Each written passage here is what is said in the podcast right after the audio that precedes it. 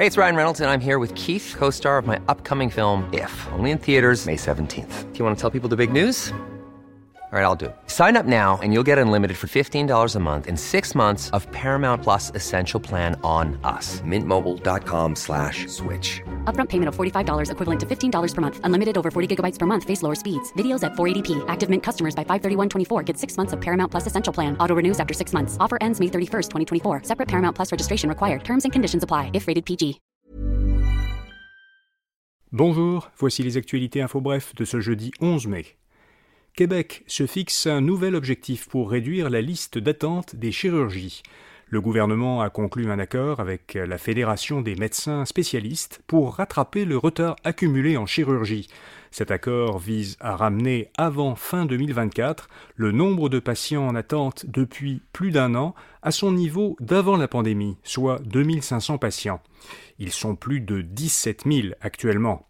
400 millions de dollars seront investis en vue d'atteindre cet objectif, notamment pour offrir des primes aux volontaires qui acceptent de travailler les soirs, fins de semaine et jours fériés. Québec espérait initialement retrouver le niveau d'avant la pandémie dès ce printemps. Le gouvernement propose d'augmenter le salaire des députés. Le leader parlementaire du gouvernement, Simon Jolin Barrette, déposera aujourd'hui un projet de loi pour hausser la rémunération annuelle de base des députés. Le mois dernier, un comité a recommandé de la faire passer de 140 000 dollars à 170 000 dollars environ. Le chef du Parti libéral, Marc Tanguay, dit qu'il est d'accord avec le principe d'un rattrapage salarial. Le député péquiste Pascal Bérubé dit, lui, que le caucus caquiste fait beaucoup de pression pour obtenir l'appui du Parti québécois pour cette nouvelle loi.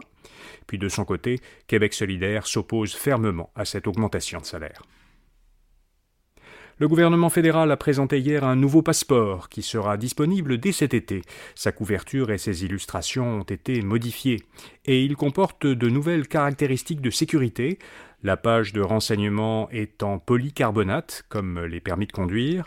Les renseignements personnels sont gravés au laser plutôt qu'imprimés à l'encre et la puce électronique est insérée sur la première page les États-Unis envoient des renforts à la frontière mexicaine. Selon l'agence France-Presse, Washington a déployé à sa frontière sud 24 000 agents, 1500 soldats et 1100 coordinateurs pour faire face à un important afflux de migrants. Cette mesure a été prise hier, alors que sera levée ce soir une règle sanitaire qui permettait aux autorités américaines de refouler presque tous les migrants. En même temps que la levée de cette règle, à compter de minuit ce soir, les voyageurs aériens internationaux ne seront plus obligés d'être vaccinés contre la Covid-19 pour entrer aux États-Unis. Et puis Ottawa investira 187 millions de dollars dans la transition énergétique du Québec. Le gouvernement fédéral versera cette somme au Québec dans le cadre de nouvelles ententes. Alors d'un côté, 127 millions de dollars serviront à soutenir des initiatives pour réduire les émissions de GES, et d'autre part, 60 millions de dollars devraient aider les Québécois à faible revenu à abandonner le chauffage au mazout.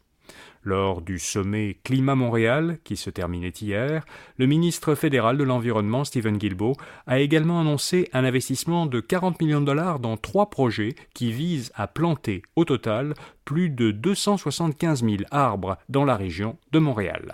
Voilà, vous savez l'essentiel. À demain matin pour d'autres actualités info bref. Bonne journée.